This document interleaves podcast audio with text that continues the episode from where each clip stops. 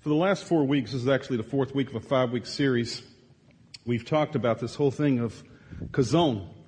Chazown is a Hebrew word that comes out of a passage in the Old Testament. In Proverbs chapter 29, verse 18, it says, "Where there is no vision, the people perish."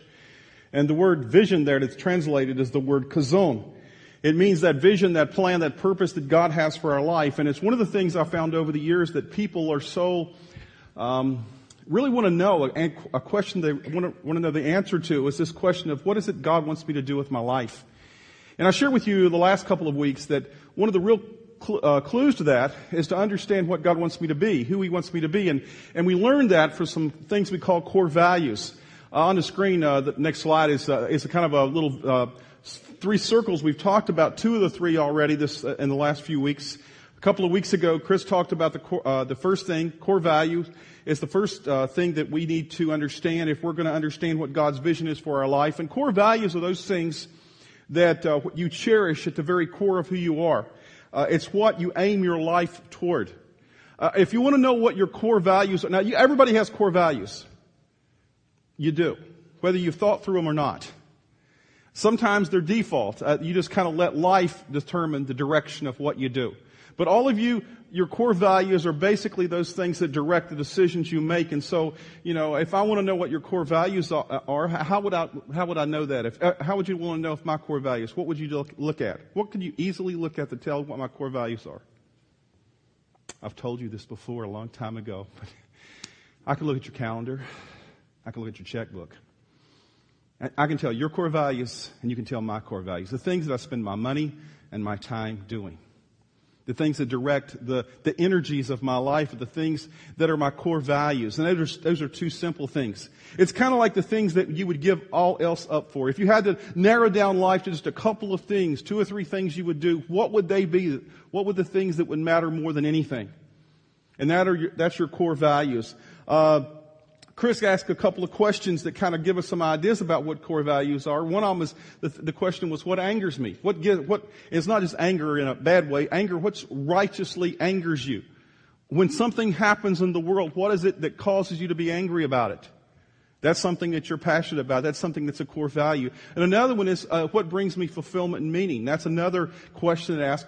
What is the thing in life that really brings me fulfillment and meaning?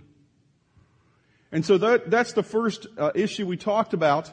If we want to know our chazown, our God's vision, purpose, plan for our lives, is we need to understand something about, we have to do some self-examination about what our core values are. The second thing last week I talked about is something that God has given us. And that is, in a real sense, spiritual gifts. Spiritual gifts are God's gifts that are in us that equip us for giving something back to the world. The Bible tells us that the Holy Spirit gives us spiritual gifts. He gives us the ability to do certain things well. And so I challenged you last week to look at three questions. It was your homework last week if you came and you did your homework, but ask yourself three questions. The first question was, what do I love to do? What is it that I just love to do? That really just is something that I'm passionate about. And secondly, to understand the spiritual giftedness is, what do I do that has a significant impact on others? That when I do it, I love to do it, but when I do it, it makes a significant impact in other people's lives. And so it helps us to understand something about spiritual gifts. And then finally, sometimes we have things in our lives that we haven't done, but we like to do because we believe that we really could be good at it. And so the third question is, what do I secretly believe that I could do, but have never tried? And so we have those issues in our life, and if we understand, those are ways of beginning, not the whole way, but the ways of beginning to understand our spiritual giftedness. And I shared with you last week, even though spiritual gift tests are good, I believe the best way to find spiritual gifts is to actually try stuff, experiment, try stuff. And if it works, then people respond and it makes an impact, it may be a spiritual gift. If it doesn't, you're a contestant on American Idol. And you just got kicked off or, whatever. We talked about that last week. Anyway, let's go forward this week. I want to talk about the third of the circles, though. We've talked about core values. We've talked about spiritual gifts. But the third area, the third big area of life, if we want to know that God's chazown, His vision, His plan, His purpose for your life, is the area of looking at our past experiences. Looking back so that we can know where God has worked in our life up to this point. and how he's worked through it. And so we want to talk about that this morning because truly, I just want to be honest with you, I believe this may have the greatest impact of all the things that we do to help us to understand where God wants us to live our lives, how he wants us to live the life from here forward. I love the verse in Romans 8:28 that says this, and we know that God causes everything to work together for good. It doesn't say that God causes everything, but it says God causes everything to work together for the good of those who love God and are called according to his purpose for them.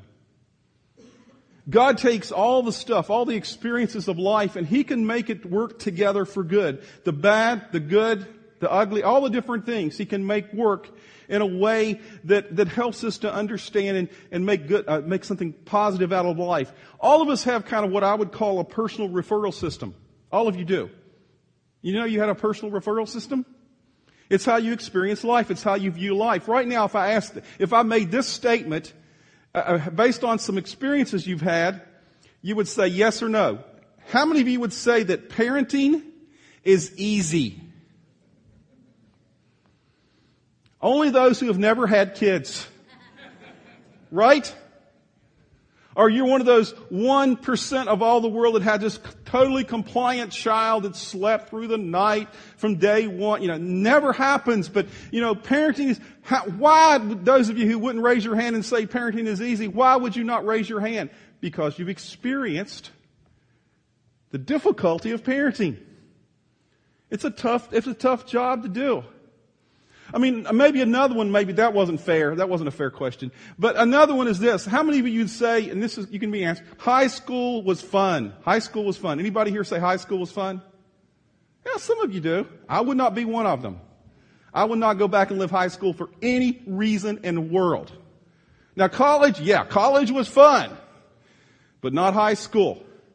Because of your experiences there over those years, you know, it was either one way or another. So you have this personal refer. So when somebody throws out the word college or parenting, all of a sudden your mind goes to this referral system you have based upon the experiences that you've had in these different areas of life. And you could go through almost any area you think about this morning. See, experiences shape us in so many ways. I mean, we have all kinds of experiences in life that shape us. We have family and relational experiences that shape us. The way you grow up in your family. The first thing I talk to people about when they come to me for premarital counseling, I tell them, tell me about the family you grew up in. Tell me about the relationship between your father and your mother. Why is that important in premarital counseling to talk to somebody about? Because believe it or not, that's where we learn most about how to relate to someone. And so the thing is that that's important. That's part of the referral system that people have. And so if the referral system, if it was a very broken family, there needs to be some repair work done. Or some recognition that's what's going on there. And so that's one of the things. So we have these family relational experiences. We have educational experiences. I just, you know, some of y'all said, you know, high school was fun. Yeah. I don't know about what was fun. The class work? Yeah, uh-huh. No, or just the friends. What was the fun part? But the issue is the educational experiences. For me, college was a great experience. Not my first 2 years at community college, but my next 2 years, next 2.5 years, actually 5 semesters, because I changed majors at Carson-Newman College, which was a Baptist-related college, small school in Tennessee. Great school. I loved it.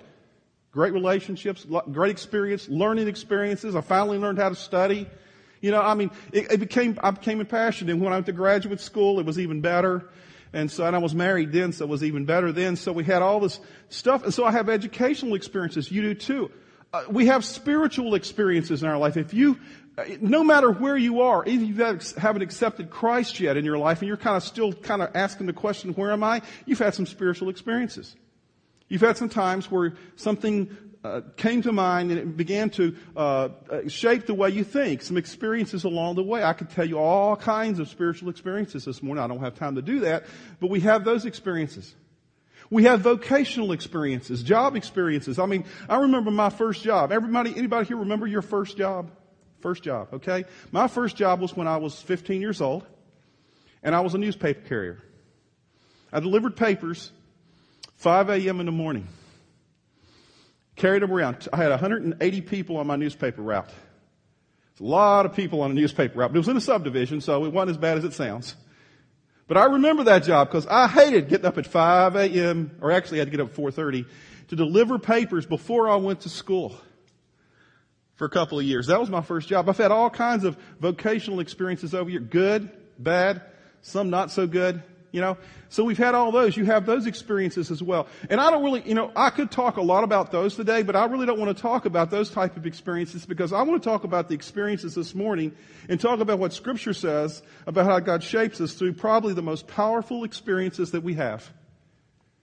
And that's what I would call painful experiences. I don't have to ask you to raise your hand if you've had a painful experience, do I? Because if you've lived life any time at all, you've had some pain. You've had some things that you don't even have to think too long to think about the painful experiences because they're right there at the surface. They're still there in your life. And so we're going to talk this morning about how God uses the experiences that we have along with our core values and along with our spiritual gifts. He takes all this to help us, to shape us in a direction and tell us, this is the way I want you to go. This is where I want to direct you in your life with your ministry and with your life and with what you do with what you have. In the Old Testament, I'm not going to spend a lot of time on this, but you know, one of the greatest persons in the Old Testament to talk about this was a guy named Joseph in the Old Testament. And Joseph was betrayed by his brothers. He was sold into slavery. He was taken to a foreign country. He was sold to a master. He was falsely accused by his master, put in prison. His life was all downhill to a certain point in life. And then something remarkable happened. Through all those experiences, God elevated him to a place to where he was actually over his brothers and his family. He was second in charge of the kingdom, that he was there. And he says this about after all that's done, all the stuff, and he meets his brothers after all they've done to them. In Genesis chapter 50, verse 20, he says, "You intended to harm me, but God intended it for good." You intended it to harm me. You know, sometimes things happen bad. People do bad things to us, but God can even take that. Going back to that Romans passage we looked at earlier, God can even take that and he can make it for good. So God has purposes in our experiences. And what are those purposes? Well, I believe the Bible tells us a lot of things about God, how God uses the experiences of life to shape us and direct us. You know, I'm thinking about in the New Testament over in John where Jesus was washing his disciples' feet. And sometimes we don't get it in the middle of experiences. I mean, sometimes when something bad's happening to you, do you all of a sudden go like, I'm just so glad this is happening to me because it's shaping me for the future. Is that what you say? No, none of us ever say that unless we're sick. You know, we don't want bad things to happen to us. But Jesus was washing the disciples' feet, and Peter was irate about it. And he said, "No way you're going to do it to me." But Jesus says this to him because it's really about the experience. He said, Jesus replied, "You do not realize now what I am doing, but later you will understand." Have you ever had a bad experience in your life, a painful experience in your life? And then down the road, maybe months, maybe years later, look back and said, you know, I've heard people say this so many times. It's really strange. You know, that was a terrible experience. I really would not have wished that into my life. But if I had to go through it again, I would do it because I learned so much. Because, see, that's what God wants to do with these experiences in life, these painful, because hindsight is 20/20, but he wants to help mature us and he wants to direct our life. And for some strange reason, the painful experiences seem to get the most attention in our life. So what does God want to do with the experiences that you and I have? The first thing I believe is this, that Scripture teaches us that, and if you have your outline this morning, I have all the notes in there and you can just fill in the blank, and most of the Scriptures are there as well. The first thing that God wants to do with the experiences are this. He intended to teach me, experiences are intended to teach me to trust God.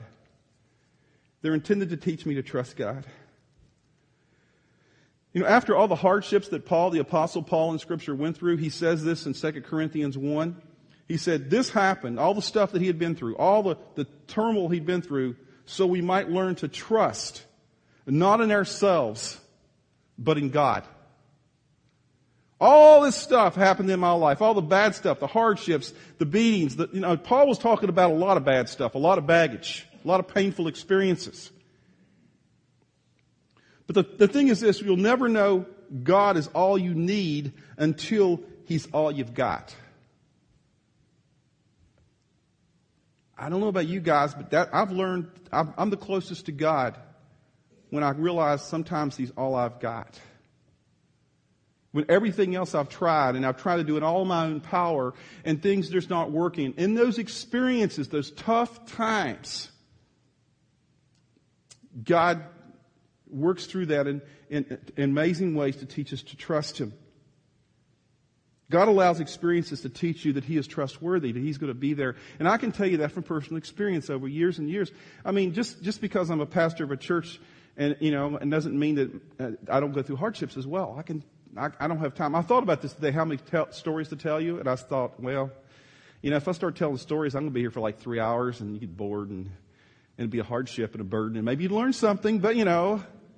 But the issue is, that's not the way it is. So the thing is, I just want to tell you that that's true. And I think all of you can look back on that and realize that God sometimes, in the midst of the difficulties, not in the midst of, but after the difficulties, that's when you learn to trust God in this process. Another thing that God wants us to do with our experiences is their experiences are intended to build character.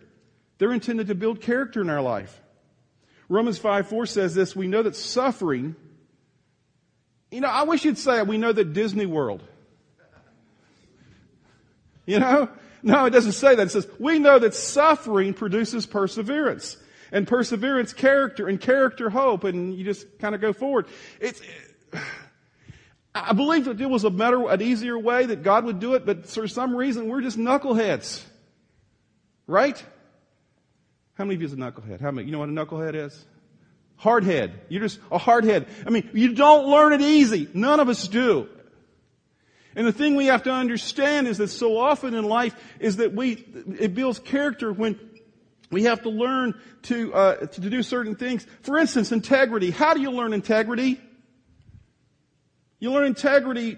You learn to do the right thing when it's much easier to do the wrong thing. You're tempted to do the easy thing. You don't learn it just by saying, I'm going to be a person of integrity. Check. Doesn't work that way. It's in the midst of having to make choices about tough things in life. How do you learn endurance? How do you learn endurance? It's learned when you keep on keeping on, when everything you want to do and everything in you says, give up. That's how you learn endurance. In the process of doing it, of having to endure. How do you learn responsibility? I wish I knew this one. You write a book and give it to all parents to teach their children, you know. Responsibility. How do you learn responsibility? It's learned when you keep your commitments even at a great personal cost because you said that you would do it. That's how you learn responsibility. It's just not, you know, you just don't have a checklist, and that's those character traits. Character is built in the crucible of these hard times that come in our life. I love Proverbs chapter 20, verse 30 in the Good News Translation. It says this, sometimes it takes a painful experience to make us change our ways. Don't you love that verse? Put that on the refrigerator. Memorize that verse. That's not one of those ones you want to do, right? Sometimes it takes a painful experience to make us change our ways. You know, how many of you, this is the classic example, how many of you had your parents tell you, do not touch the hot stove? How many of you touch the hot stove? Every generation needs to learn to touch that the stove is hot. Don't touch the hot stove. And we do it over and over and over and over again. You know, each generation has to learn that. And so sometimes it takes us to build character in our lives, to understand things.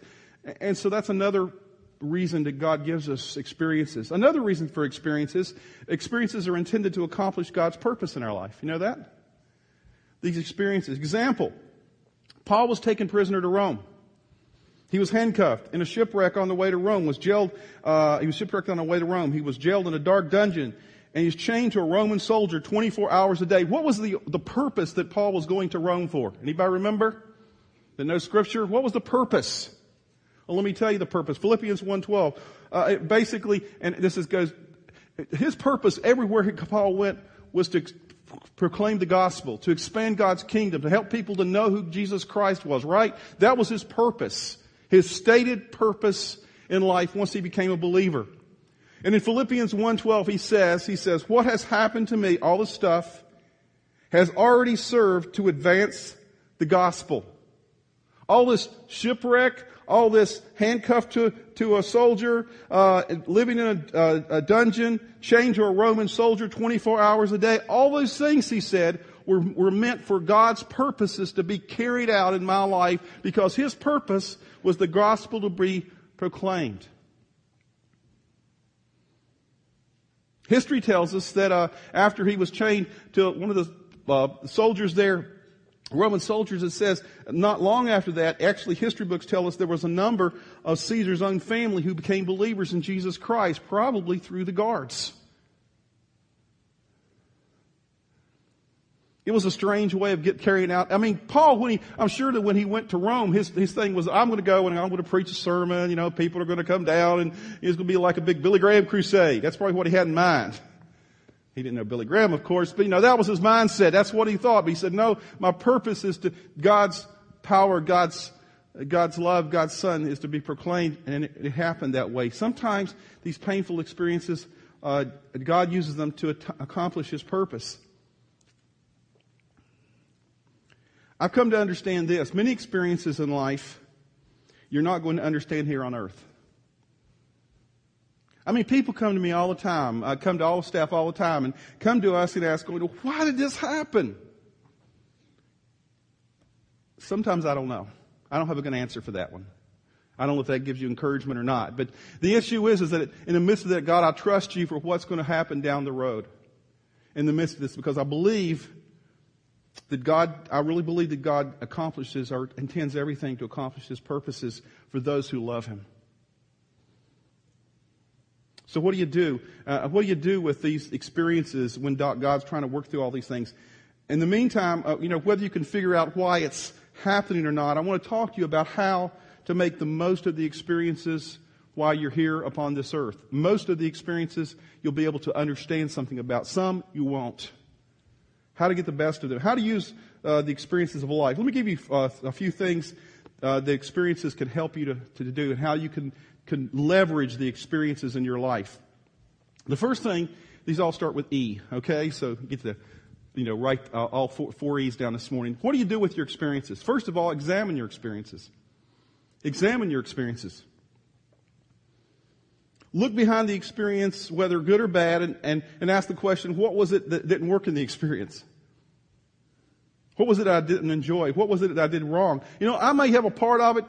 Take ownership for the part that I did that was wrong. And if it was not something that's happened to me, just ask yourself, examine the experience. I love in Galatians 3:4, it says this. Paul says, have you experienced so much for nothing? Surely it was not in vain, was it? He's going like, man, if you don't learn from experiences, these tough experiences, where are you going to learn from? Examine. Don't just be, experiences can make you either bitter or can make you better.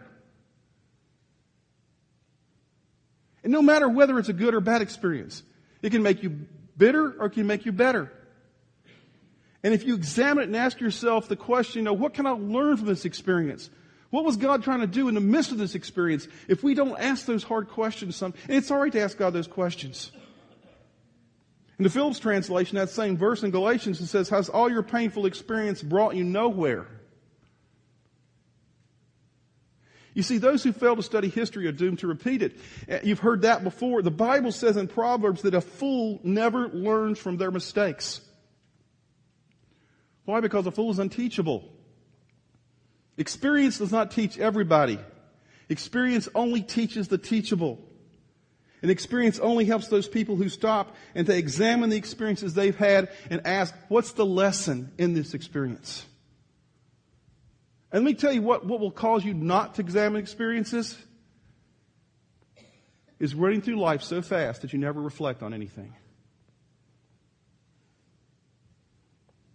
I cannot tell you how many times that I believe that Satan's greatest tool in our world today is busyness. I'm going to tell you this. You get so sick of hearing me saying that you'll just go like, Pastor Bill, be quiet. But let me tell you, busyness causes you not to reflect and ask the hard questions of life. And if you go through a painful experience and you just get busy right after that trying to think, well, if I fill up my time with a lot of stuff and never reflect, you'll never learn. So the first thing is examine your experiences. Secondly, extract the lessons you learn. Ask yourself, what can I learn from the experience? There are two rules in the school of experience. Two rules in the school of experience. You know what they are? Number one rule in the school of experience. If you flunk the test the first time, what's going to happen? You just keep taking the test until you pass it. Because if you don't learn to do it the first time, and God doesn't teach you something the first time, you just keep doing the same thing. Oh, you know what's if keep doing the same thing over and over and expect different results? What's that called? Insanity. And God wants us to learn in the process of the experiences. Remember what you've learned. And secondly, the second rule in the school of experience is this: just about the time you think you've graduated and had all the experiences you ever need in life to be as mature as you possibly can be, life or God makes up a new course. And all of a sudden, you have to learn something new again. Deuteronomy 11:2 says this: remember what you have learned about the Lord through your experiences with Him. It doesn't say just kind of memorize. It says remember. And remember is a very powerful word there. Not just put it into the brain, but remember it, catalog it, make sure it has an effect upon your life in such a way that you'll think about it every time that you encounter something. One of my definitions of maturity is this: maturity is the ability to find lessons in everyday life. The ability to find lessons in everyday life. Every day ask yourself, reflect, and say, okay, what did it, in the experiences I've had today, good, bad, ugly, in those experiences, what have I learned? What has God been trying to teach me? That's maturity. You know, I don't know about you guys, but as I read Scripture, I'm thinking, the Israelites must have been the dumbest people in the world. Then I'm going, they're just like us. Because in the Old Testament, remember how often they kept doing stuff? They'd do something, they'd mess up, they would repent, and they'd turn back to God, and it was just a cycle. It seemed like every 15 minutes. Of course, when you're reading Scripture, it doesn't seem that long. It was a little bit longer than that. But, you know, they kept doing the same cycle over and over and over and over. It seems like they never learned. And God kept telling them, remember, remember, remember. Learn the lessons of the past.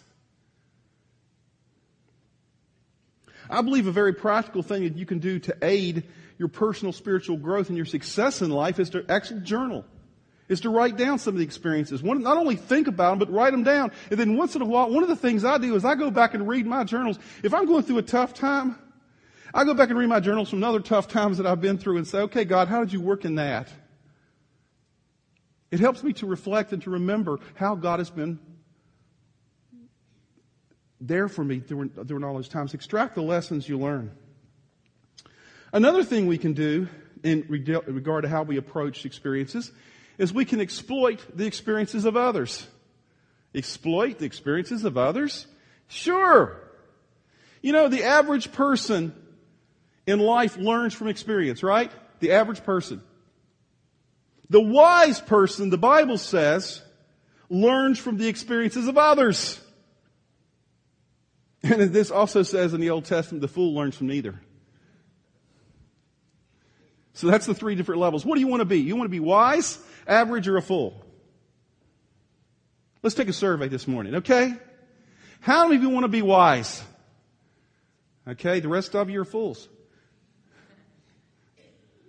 Because you want to be wise. Wise means you take the information you have in life and you apply it. Wise people learn from the experiences of others. Exploit the experiences of others. I had an interesting conversation the other day. I went out Thursday. I took a day off. I have a whole bunch of vacation days left, and I was trying to figure out what to do with them. And so, isn't that a great problem to have?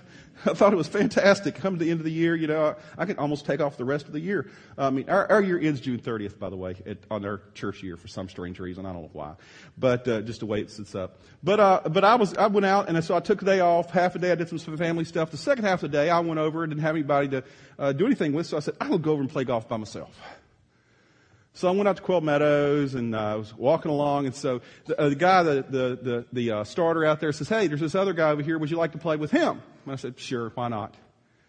Well, it's everything works out for weirdness, you know, it's providence or whatever. The other guy was on staff of another church I never met before.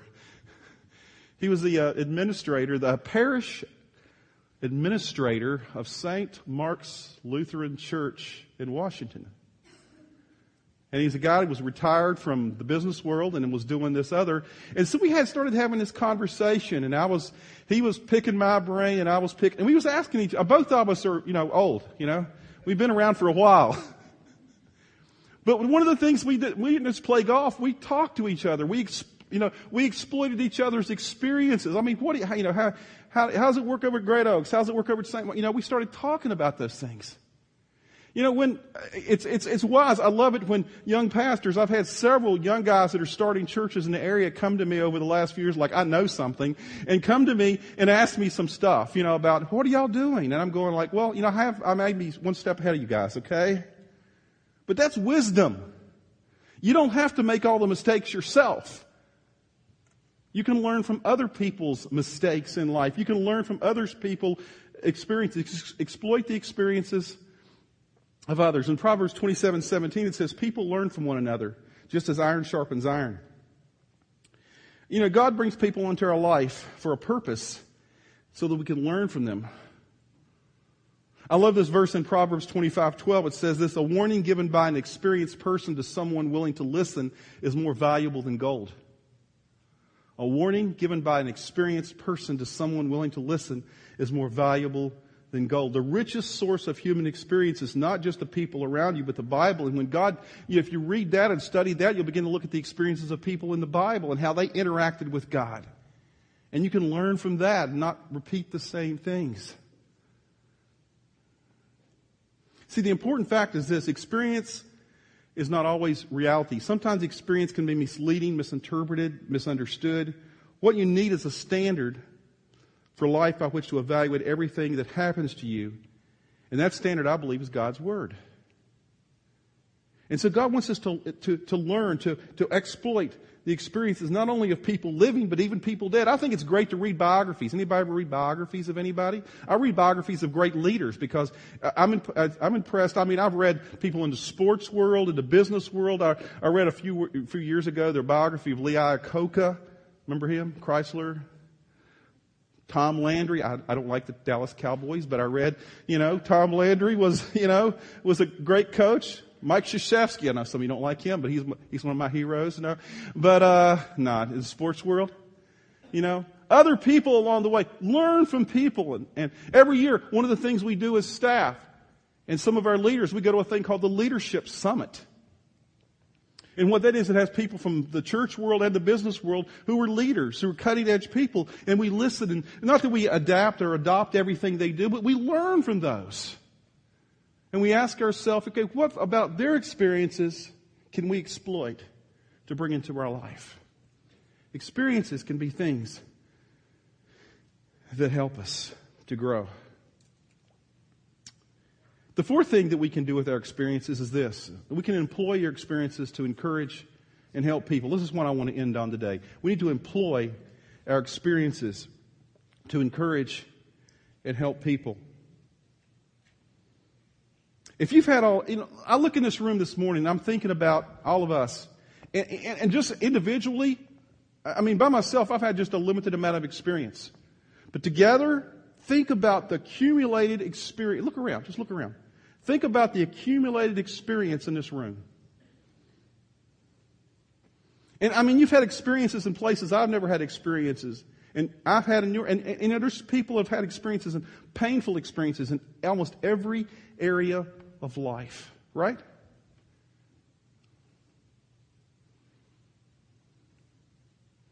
You know what it says in Scripture what to do with each other? And it says in 1 Thessalonians 5, it says, therefore encourage one another and build each other up. 50 years ago, family provided a council of experience because we kind of lived and kind of close to families. And we had this kind of multi-generational thing where we kind of connected. That doesn't happen anymore. Very rarely do we have that connection still, right? And the church becomes that area where we can have that family experience, but we have to understand that one of our goals is to encourage one another and build each other up.